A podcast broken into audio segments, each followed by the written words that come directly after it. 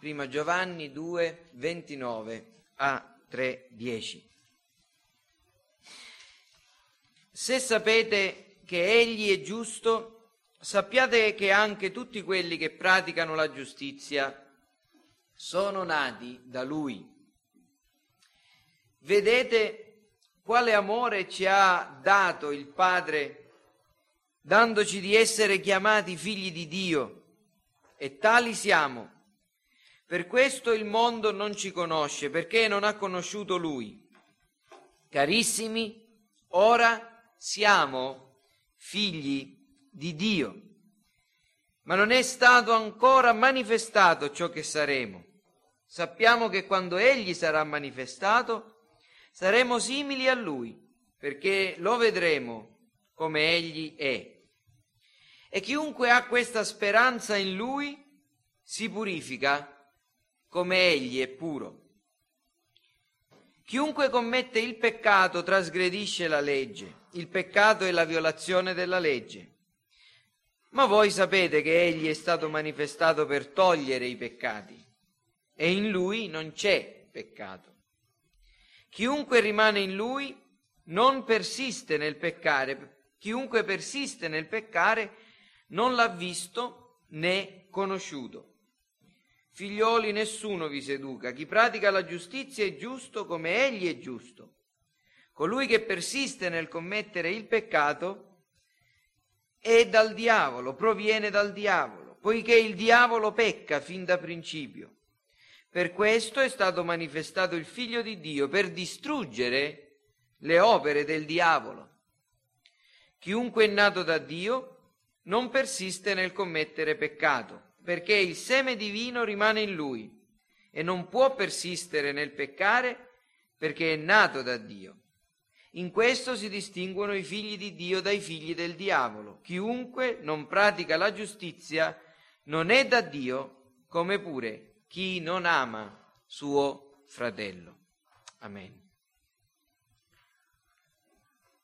Questa sera considereremo insieme il versetto 3 del capitolo 3 ed è eh, questo l'ultimo versetto di quello di quella che abbiamo chiamato la divagazione che Giovanni fa, trasportato dai, nei suoi pensieri e nei suoi sentimenti dalla considerazione che coloro che confessano che Gesù è il Cristo sono nati da Dio, sono figli di Dio.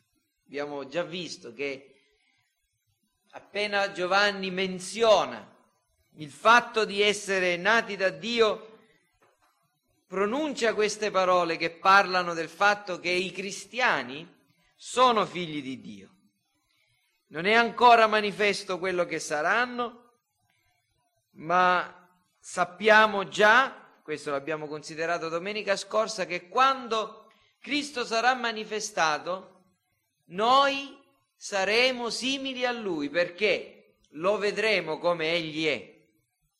E in questo pensiero, in questa piccola breve parentesi, Giovanni conclude dicendo che chi ha questa speranza, chi ha la speranza di vedere Dio come Egli è, chi ha la speranza di essere reso simile a Cristo in ogni senso, in ogni aspetto del suo essere, nell'anima e nel corpo, chi ha questa speranza in Lui, in Cristo, si purifica come Egli è puro. In pratica Giovanni sta dicendo quello che Dio ha fatto nel passato di noi, ci ha fatto figli suoi, e quello che ci attende nel futuro, la speranza di essere simili a Cristo, condiziona il nostro modo di comportarci nel presente. Siamo stati fatti figli di Dio, lo siamo, saremo simili a, a, Cristo, abbiamo questa speranza. Chi ha questa speranza si comporta in un certo modo, vive in un certo modo. Cosa fa? Si purifica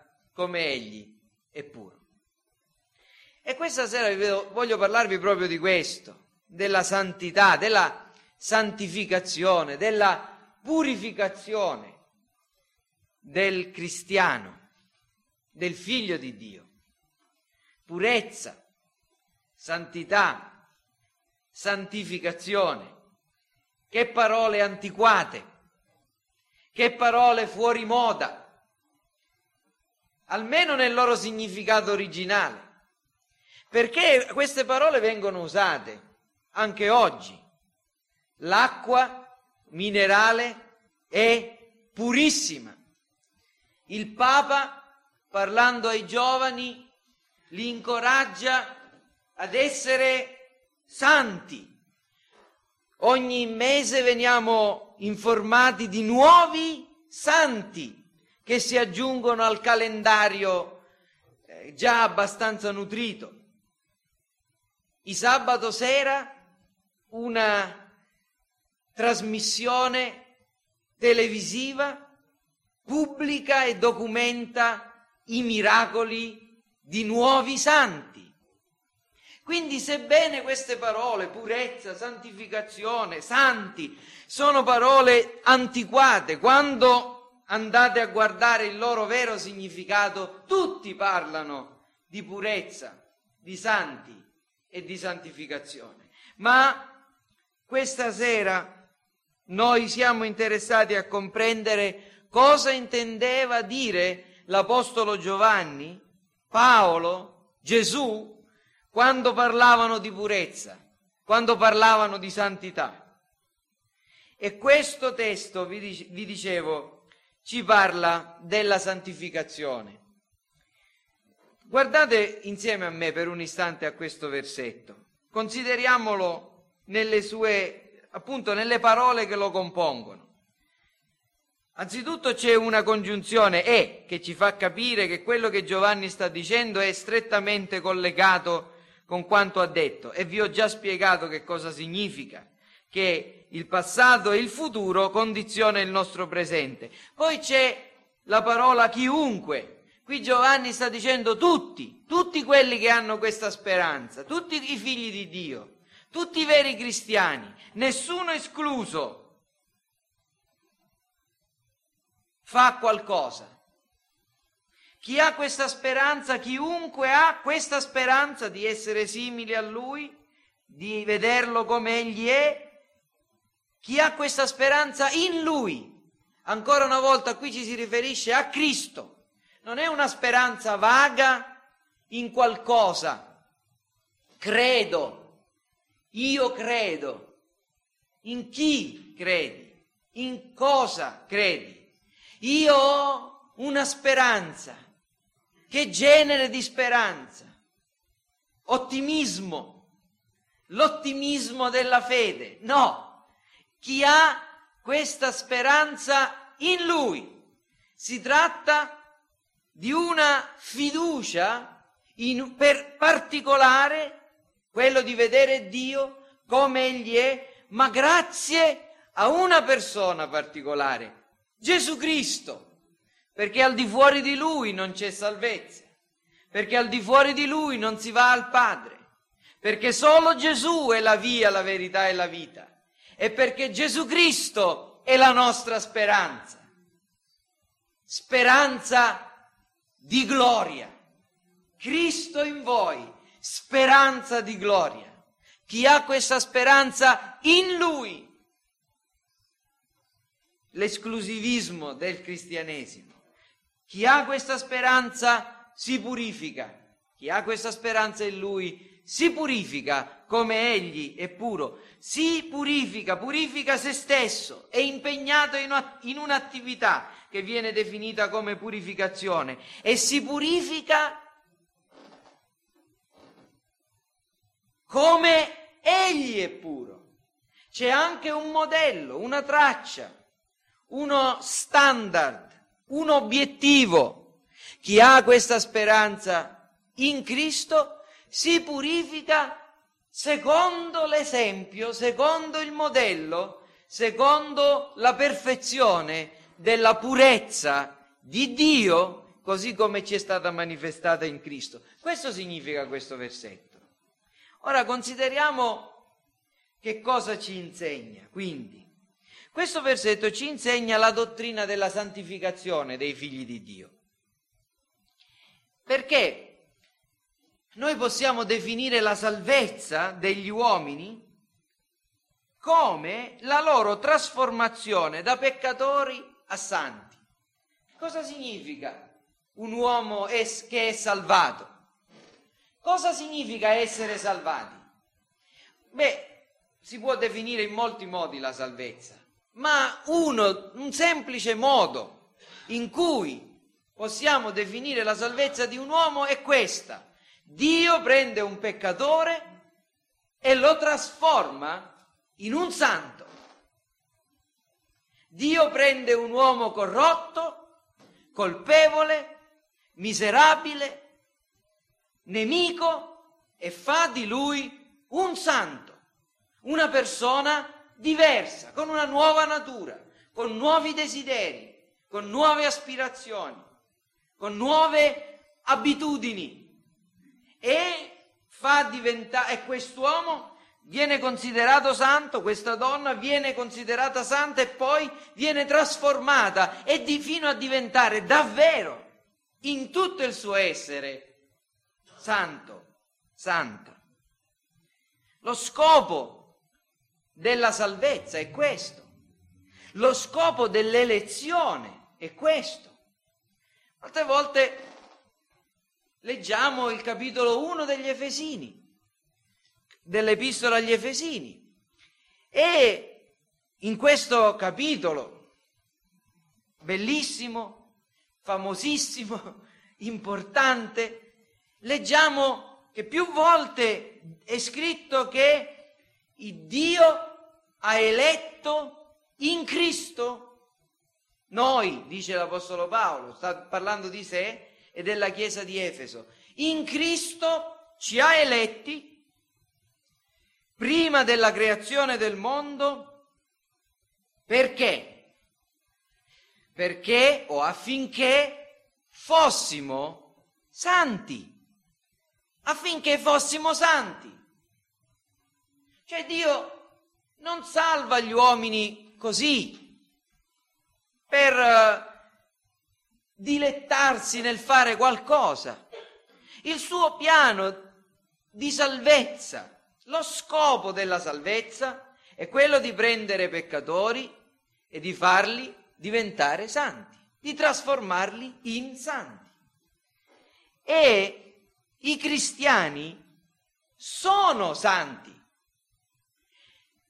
E questo è, dobbiamo considerarlo come una delle, delle verità importanti, uno dei nomi dei cristiani è appunto quello di santi. Ai santi che sono in, ai santificati in Cristo Gesù che sono in. I cristiani sono santi. Se leggete la Bibbia conoscete che la chiesa di Corinto era una delle chiese meno santificate, se così possiamo dire, del Nuovo Testamento.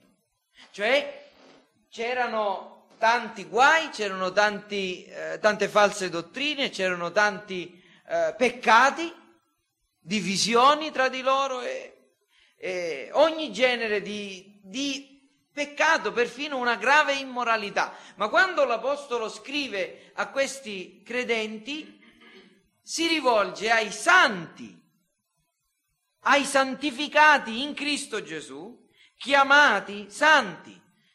Prima Corinzi 1, 3 e poi al versetto 30, Gesù Cristo da Dio è stato fatto per noi sapienza, giustizia, santificazione e redenzione. Quindi i cristiani sono chiamati santi e lo sono.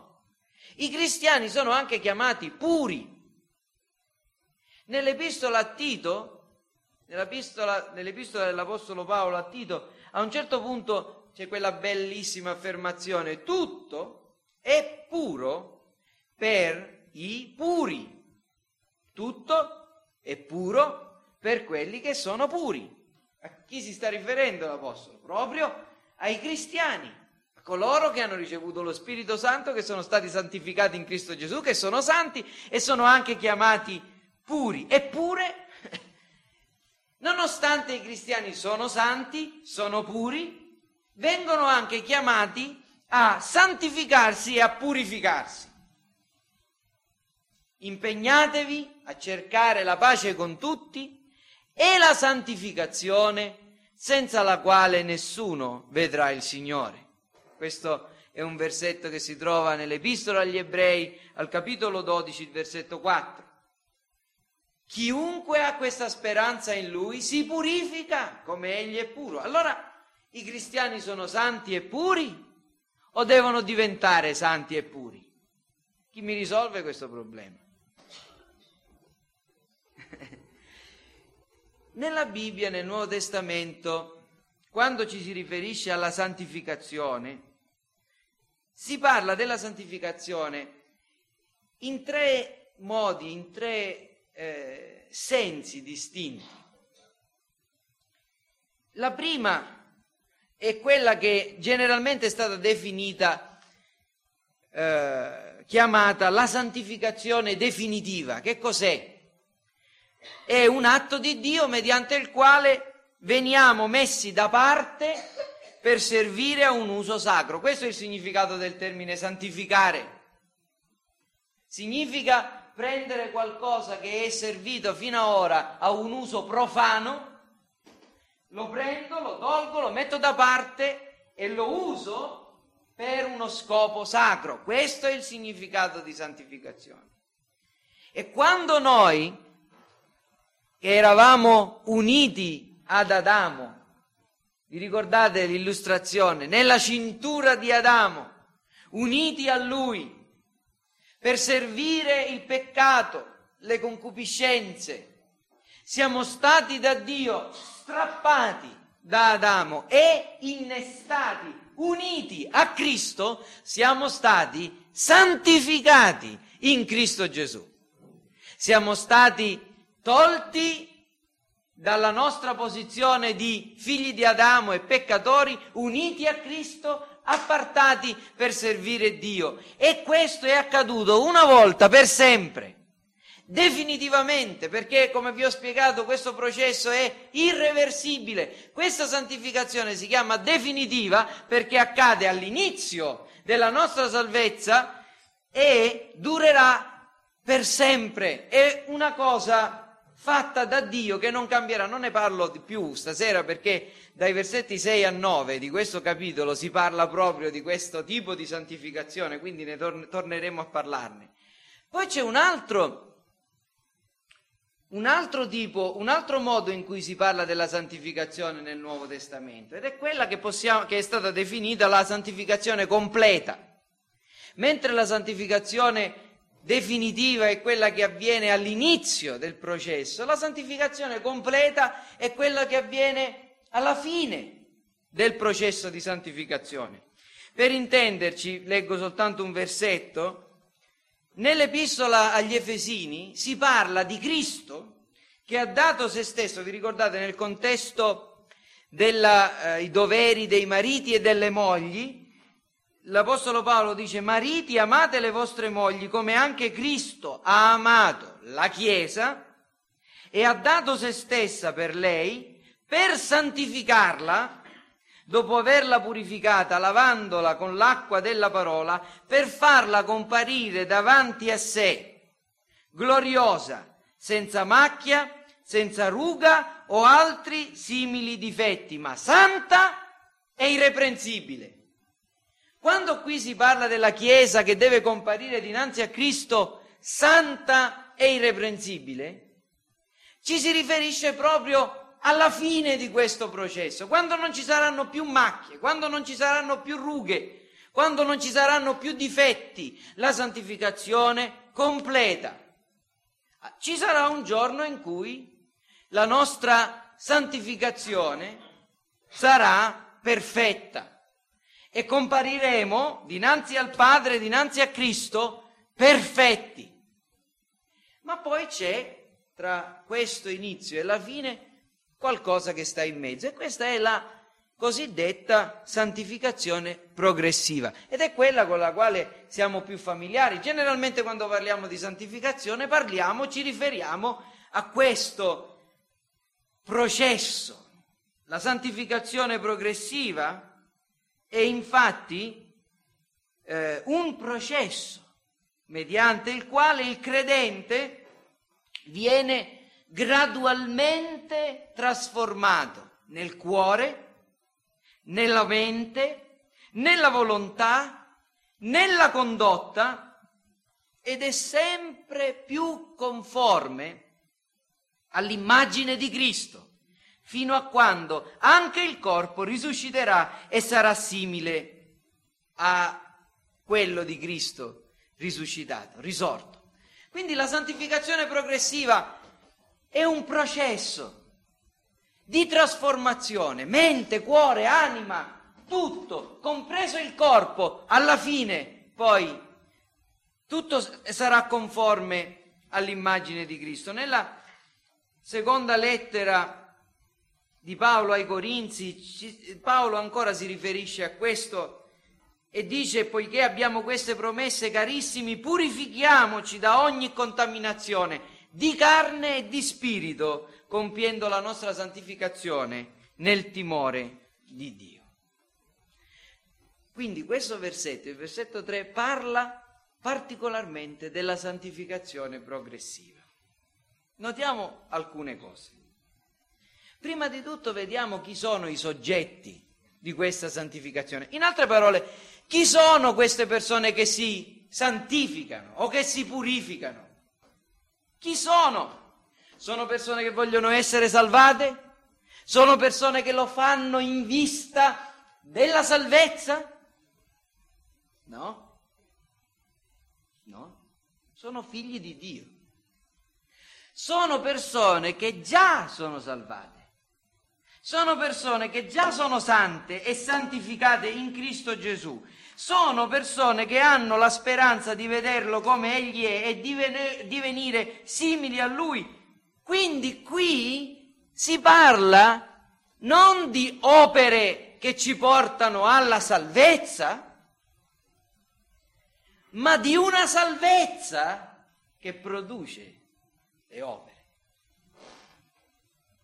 Noi tutti quando dobbiamo parlare della salvezza per grazia mediante la fede, quale versetto ci viene in mente? Efesini 2.8.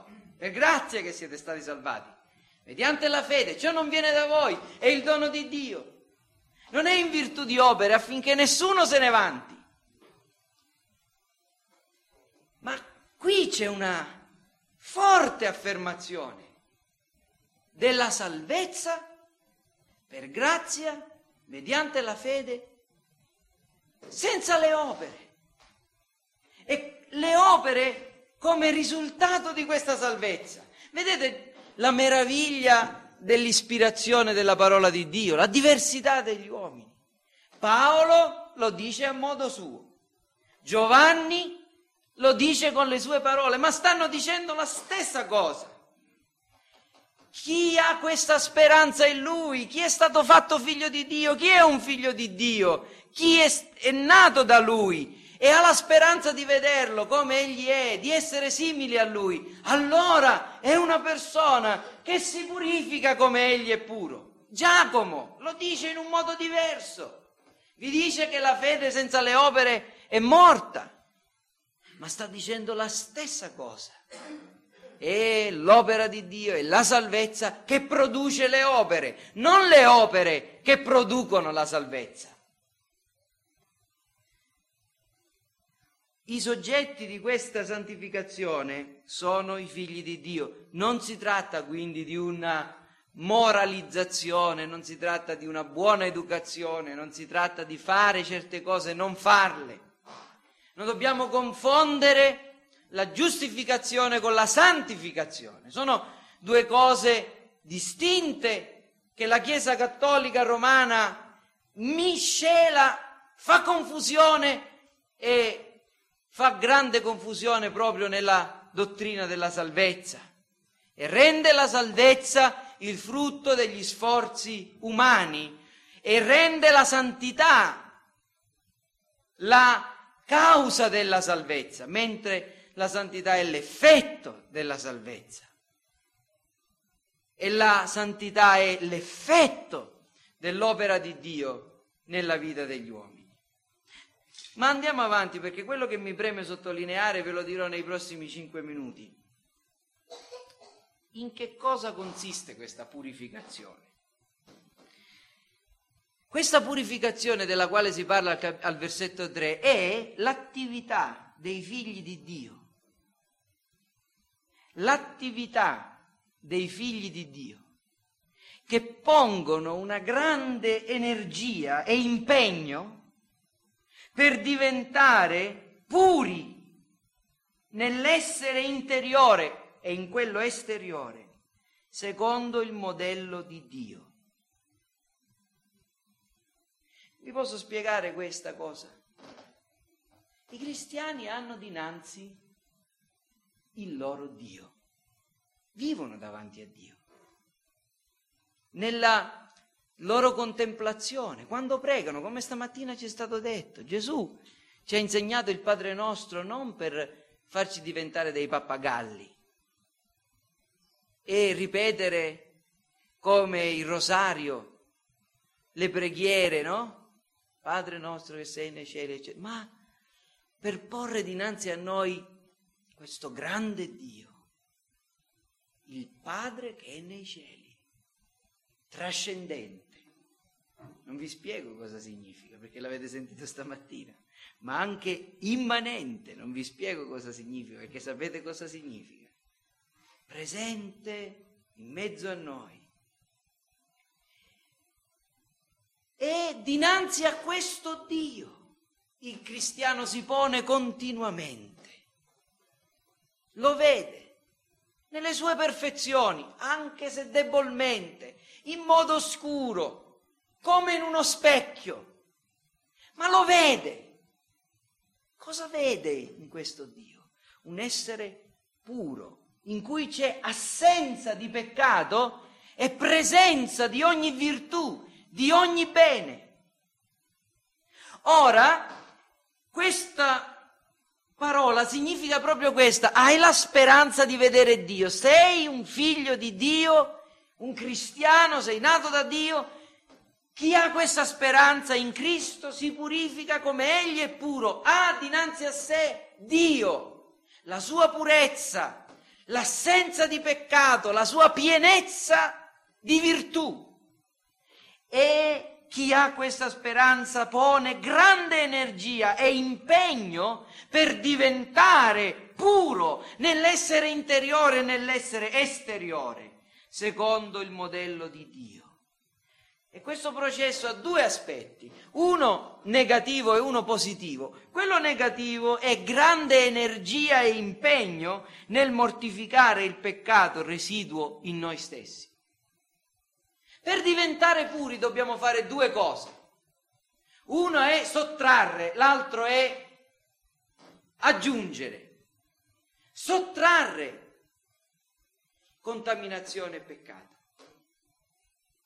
Aggiungere virtù. Aggiungere gli aspetti positivi del carattere di Dio. Questa è la purezza.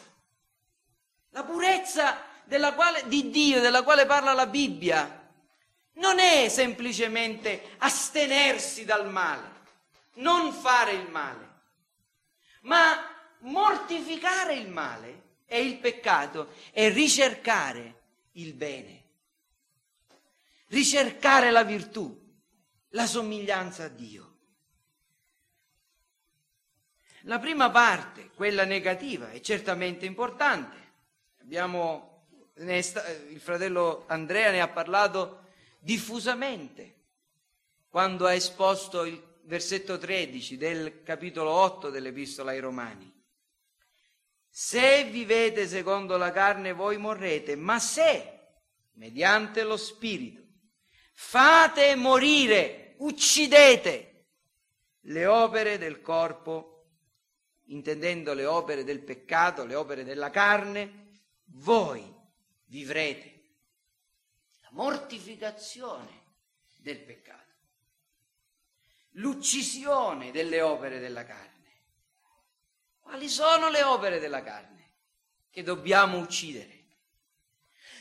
Che cosa significa purificarmi? Significa mortificare il peccato. Cosa significa mortificare il peccato? Uccidere, distruggere, combattere, resistere alle opere della carne. Quali sono le opere della carne alle quali devo resistere se mi voglio purificare? Galati, capitolo 5.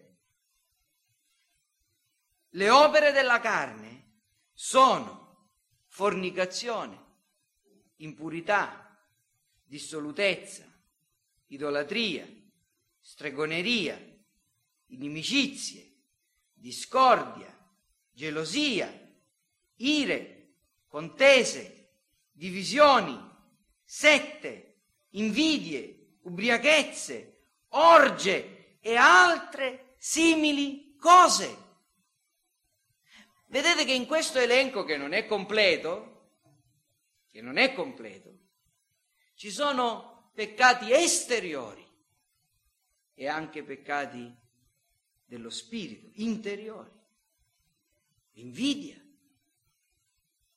potremmo aggiungere la superbia, l'odio, la mancanza, come è stato detto questa mattina, della disponibilità al perdono, o come è stato ricordato questa sera, la mancanza di fare il bene verso gli altri. Sono peccati interiori ed esteriori, certo, l'ubriachezza, la fornicazione, la stregoneria, la dissolutezza. Queste cose si vedono, sono peccati esteriori che contaminano l'uomo, perché siamo chiamati a purificarci da ogni contaminazione di carne e di spirito, ma non sono le uniche dalle quali ci dobbiamo purificare. Mortificare il peccato, purificarsi come egli è puro significa purificare le nostre mani. Che non significa lavarcele abbondantemente col sapone, ma che significa badare a dove le mettiamo, badare a cosa tocchiamo. Purificate le vostre mani dai furti purificate le vostre mani dal stenderle verso la vanità. Purificate la vostra condotta esteriore e interiore. Questo è certamente il primo aspetto. L'Apostolo Paolo lo spiega anche con, un, con un'altra metafora e ne parla usando la metafora, la metafora dello spogliarsi e poi l'altra parte, quella positiva del rivestirsi. E dice le stesse cose che ha detto ai romani in un modo diverso. Fate dunque morire ciò che in voi è terreno. Fatelo morire. Per far morire qualcosa ci sono due modi. O andare lì a sparargli, a calpestarlo, oppure prendendolo per fame, non nutrendo. Fate morire. Non curatevi della carne per soddisfarne le concupiscenze. Fate morire. Uccidete. Ciò che è terreno, fornicazione, impurità, passioni, desideri cattivi, cupidigia, che è idolatria. Vedete, ancora una volta, cose interiori e cose esteriori. Quindi la prima cosa, la prima cosa, una parte negativa, purificate i vostri cuori e purificate la vostra condotta. Ma poi c'è una parte positiva. I cristiani, le persone che sono figli di Dio, quelli che hanno la speranza di vederlo come Egli è puro, di vederlo come Egli è, di essere simili a Lui, vogliono essere puri come Egli è puro, mettono grande energia e impegno per conquistare le virtù cristiane. Non solo si impegnano, si domandano ogni giorno, no, questo io non devo farlo, perché i miei pensieri vengono rivolti a, al male, i miei desideri vengono stimolati a ciò che è male, ma poi mettono grande energia e impegno per conquistare le virtù cristiane. Non solo si spogliano, spogliarsi è facile, ma si rivestono. Quando i nostri bambini tornano a casa e si spogliano, non so i figli del fratello Andrea, ma i miei fanno abbastanza velocemente e ci si può spogliare anche abbastanza disordinatamente. Si toglie il maglione, lo si butta di qua, il pantalone di là. Sono cose che non si fanno bambini, eh? Fate anche voi? Eh? Laggiù. Comunque è più facile spogliarsi che rivestirsi. Quando poi ci si deve vestire al mattino, eh, non solo bisogna andare dietro ai bambini, forza, fate presto, è così, e poi alla fine tutto deve essere messo a posto e riordinato. In genere le mamme sono quelle che fanno il tocco finale a tutto questo. E vedete, e questo fa parte del processo di purificazione. Spogliatevi rivestitevi. È più facile spogliarsi che vestirsi. Ma se non ci rivestiamo di cosa? Come eletti di Dio, santi e amati, di sentimenti di misericordia, di benevolenza, di umiltà, di mansuetudine, di pazienza, sopportandovi gli uni gli altri, perdonandovi a vicenda come il Signore vi ha perdonati. E al di sopra di tutte queste cose rivestitevi dell'amore che è il legame della perfezione. Se uno ha questa speranza in lui, si purifica come egli è puro, si spoglia, elimina il male e si impegna, mette energia, impegno per conquistare le virtù. Per conquistare le virtù. O pensate che diventerete amorevoli pregando? Bisogna pregare molto per diventare amorevoli. Perché in fin dei conti l'amore è frutto dello Spirito. Ma vi posso dire una cosa che non diventerete mai pieni di amore soltanto pregando. Mm. Qualche giorno fa ho sentito un pastore che diceva noi vogliamo essere pazienti. C'è qualcuno tra voi che lotta con l'impazienza? E noi preghiamo e diciamo Signore, dammi la pazienza e dammela subito. Ma non possiamo diventare pazienti senza aspettare. Vogliamo diventare perdonatori? Sapete cosa significa? Significa che, che avremo bisogno di qualche persona che ci offende, altrimenti come perdoneremo? Chi perdoneremo?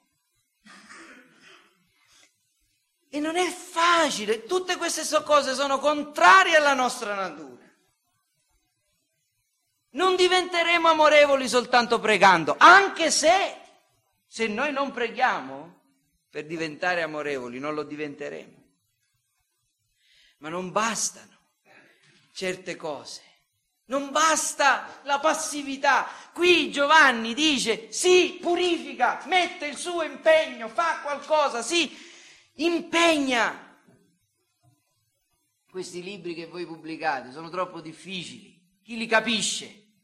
Ma se vuoi, se vuoi imparare qualcosa che ti può fare del bene per trasformare la tua vita, per rendere il tuo ministero migliore, direi a molti pastori, devi stare lì ore ed ore e studiare e pregare e chiedere a Dio che ti apra la mente, ti apra il cuore. Niente si ottiene senza impegno nella vita. Niente si ottiene senza impegno nella vita. E se non si ottengono le ricchezze materiali senza impegno, le ricchezze spirituali delle quali l'amore è la suprema ricchezza, non si otterrà senza sudore, senza fatica, senza impegno. Impegnatevi a purificarvi continuamente, liberandovi dal male e ricercando la virtù. Come potremo ottenere il frutto dello Spirito? Solo rifiutando le opere della carne e impegnandoci a ottenere la vera virtù. Io vorrei finire. C'è una bellissima citazione, o una, una parte, la conclusiva di un sermone di Jonathan Edwards, che è bellissimo. Io finisco leggendovi questo e poi vi dirò soltanto alcune parole, perché credo di essere già stato abbastanza pratico questa sera. Jonathan Edwards predicò un sermone sul, dal, sul, dal testo, sul testo Beati i puri di cuore, perché essi vedranno Dio. Più o meno siamo nello stesso tema. E concludeva con queste parole. Vorrei fortemente esortare tutti coloro che mi ascoltano a farsi un cuore puro. Sebbene sia opera divina quella di dare un cuore puro, eppure è davvero opera vostra quello di ottenerlo. Sebbene sia opera di Dio quella di purificare il cuore, eppure la causa effettiva o attiva di ciò è la vostra azione. Bisogna te- tener conto che l'uomo ha il dovere di compiere le azioni pure e sante e che quando le attua è lui a compierle. È per questa ragione che ci viene ordinato di farci un cuore nuovo e uno spirito nuovo, in Ezechiele capitolo 18, 31. Gettate via da voi le vostre trasgressioni per le quali avete peccato, fatevi un cuore nuovo e uno spirito nuovo, perché dovreste morire, casa di Israele. Non dobbiamo cercare delle scuse, affermando che è l'opera di Dio che noi non possiamo, e che noi non possiamo purificare il nostro cuore, poiché sebbene sia opera di Dio in un senso, pure è allo stesso modo una nostra opera in un altro senso. Avvicinatevi a Dio ed egli si avvicinerà a voi. Pulite le vostre mani, o peccatori, e purificate i vostri cuori, o doppi d'animo. Giacomo 4:8. Se in quest'opera non mettete voi stessi, impegnandovi a purificare i vostri cuori, essi non saranno mai puri. Se non giungerete mai ad avere un cuore puro, il biasimo sarà attribuito soltanto alla vostra riluttanza e lentezza. L'anima impura odia essere purificata. Si tratta di qualcosa che è opposto alla sua stessa natura ed è necessaria una grande dose di abnegazione in quest'opera. Ma siate lieti di contrastare la natura e di dominare il vostro cuore in modo che esso possa essere purificato. Per quanto sgradevole potrà sembrarlo all'inizio, considerate quale risultato benedetto sarà raggiunto alla fine. Seppure la strada potrà essere aspra in principio, diverrà sempre più gradevole e amena fino a quando non saremo introdotti in quel luogo splendente e glorioso in cui gli abitanti vedono Dio e comunicano con Lui. Ma il sentiero dei giusti è come la luce che spunta e va sempre più risplendendo finché sia giorno pieno. Se volete giungere ad avere un cuore puro, allora, primo, purificate le vostre mani, purificatevi da ogni impurità esteriore, nelle parole, nel comportamento. Fate attenzione affinché le vostre mani non siano mai contaminate da peccati conosciuti. Spezzate ogni peccato, praticando la giustizia e badate bene affinché delle passioni peccaminose non si facciano strada in voi per avvilupparvi in azioni malvagie se avete cominciato l'opera di purificarvi, ma quando viene una tentazione vi getta ancora una volta nel fango, non diverrete mai puri, ma dovete essere risoluti nel continuare la vostra riforma e nell'emendare le vostre vie ed azioni. Fate, secondo, fate attenzione a non accontentarvi della purezza esteriore soltanto, ma cercate la purezza del cuore, nel modo in cui Dio ha stabilito. Cercatela mediante una costante e diligenza partecipazione a tutti gli ordinamenti divini, la preghiera, la parola, l'ascolto della parola, la cena del Signore, eccetera. Terzo, esaminate molto spesso il vostro cuore. Se volete avere un cuore puro, esaminate molto spesso il vostro cuore. Quarto ed ultimo, supplicate Dio affinché Egli vi dia il suo Spirito Santo. È lo Spirito Santo di Dio colui che purifica l'anima. Per questa ragione lo Spirito di Dio viene paragonato spesso al fuoco e si usa l'espressione battezzato col fuoco. Egli purifica il cuore come il fuoco purifica i metalli, brucia le scorie e la sporcizia che risiede nella mente ed è per questo che, ci, che viene chiamato lo spirito del fuoco. E poi finisce citando un versetto di Isaia e dice, quando il Signore avrà lavato le brutture delle figlie di Sion e avrà purificato il sangue dal mezzo di Gerusalemme con lo spirito del giudizio e con lo spirito del fuoco o della distruzione, come viene tradotto altrove.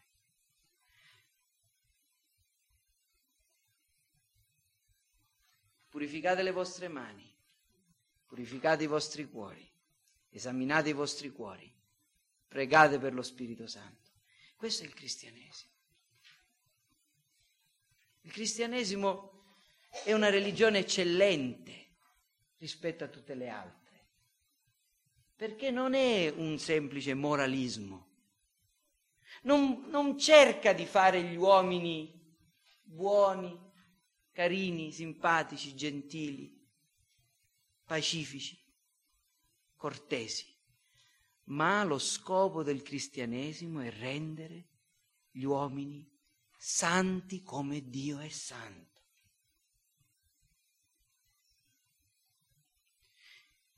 poi l'ultima cosa, e credo che una delle ragioni per le quali Giovanni parla di questo, sapete, la dottrina della certezza, che noi siamo figli di Dio, come sapete che questo è uno dei temi ricorrenti in tutta l'epistola, nella prima epistola di Giovanni? Come faccio a essere certo che io sono un figlio di Dio? Questo è un altro segno mediante il quale noi possiamo riconoscere se siamo figli di Dio, se viviamo purificandoci. Chi non vive purificandosi non è un figlio di Dio, perché chiunque ha questa speranza in Lui si purifica come Egli è puro. Chiunque ha questa speranza in Lui, chiunque, tutti, non c'è un figlio di Dio che vive senza purificarsi. La nostra certezza si, si fonda sulla giustificazione, non sulla nostra santificazione, come abbiamo detto altre volte, ma coloro che non vivono nella santità, coloro che non vivono purificandosi, santificandosi, impegnandosi a mortificare il peccato e impegnandosi a cercare la virtù, non avranno mai una forte, solida certezza nel loro cuore. Allora, Volete avere una certezza nel vostro cuore so, forte, solida? Ponetevi delle domande. La prima domanda deve essere questa. La vedo l'iniquità in me, l'impurità in me? Quando guardo alla mia famiglia, mi sembra la famiglia più bella del mondo, migliore del mondo, i miei figli più bravi del mondo?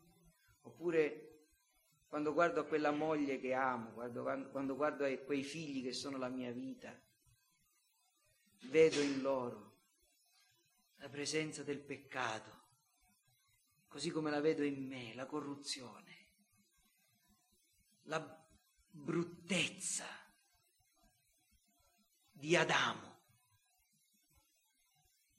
Le vedo queste cose. Le vedo sono sensibile alla presenza dell'impurità nella mia vita? Oppure ho bisogno sempre di qualcuno che mi dice, ma non ti rendi conto? Che razza di persona sei? Me sembra cadere dalle nuvole perché io penso di essere il migliore del mondo. Ma non ti rendi conto come sono i tuoi figli, sgarbati? E io non li vedo. Dobbiamo essere sensibili all'impurità. La vediamo nella nostra Chiesa, nella nostra società dove stiamo, vicino a noi. Il cristiano è un uomo che si purifica. Perché? perché sa di non essere puro, perché vede l'impurità. Noi smetteremo di purificarci quando non ci sarà più puri- impurità. Ma se il cristiano è descritto come un uomo, una persona che si purifica, vuol dire che è una persona che vede la sua sporcizia. Quando ti lavi? Quando sai di essere sporco. Allora, la prima domanda è questa.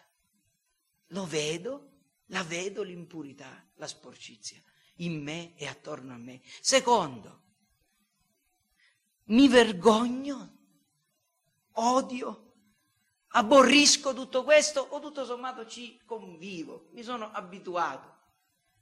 Quando vedo la forza del peccato in me, della mia corruzione, provo un sentimento di vergogna di reazione, di odio. Terza cosa, prendo delle risoluzioni, delle decisioni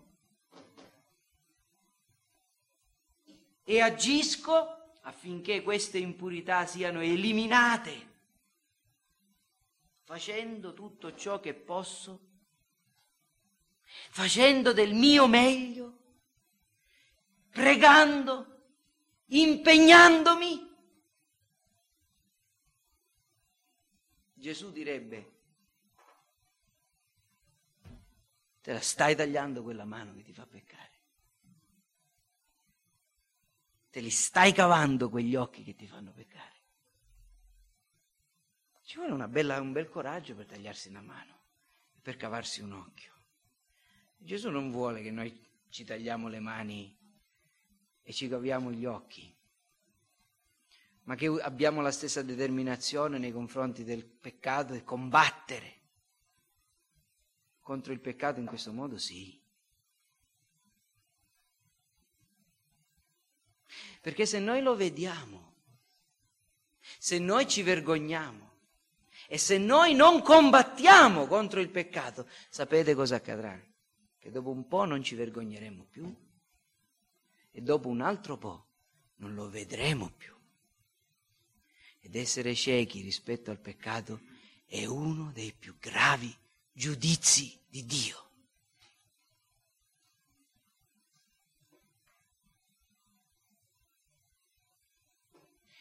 Ma se vedo il peccato, odio il peccato, e con le unghie e coi denti combatto contro il peccato e lotto per ottenere la giustizia, l'amore, la carità. Allora quando io mi esamino davanti a questo versetto, chi ha questa speranza è lui, si purifica come egli è puro, posso dire, Signore, non sono puro, lo so, la mia famiglia non è ordinata come vorrei che fosse. Lo so, sono così debole nel combattere contro il peccato, però lo sto facendo perché voglio essere puro. Qual è la deduzione? Sei un figlio di Dio. Sei un figlio di Dio. Lo vedrai come egli è sarai simile a Lui.